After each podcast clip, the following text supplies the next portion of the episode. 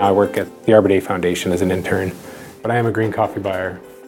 The trip I took over the summer, I went to Peru and Colombia, and then prior to that, I went to Guatemala. I was looking at building relations for coffee purchases and conduct some research looking at the different types of uh, processing techniques. Anthropology is a holistic study of humanities, whether it be farmers in Nebraska or in Peru. Make sure that the project that you're implementing fits the social, economic, and environmental situations of the community that you're working with. The, the tools and the, the strategies that I've that I've learned through you know applied and uh, or development anthropology really uh, correlate to what I do here. It's a wide field with a lot of applications.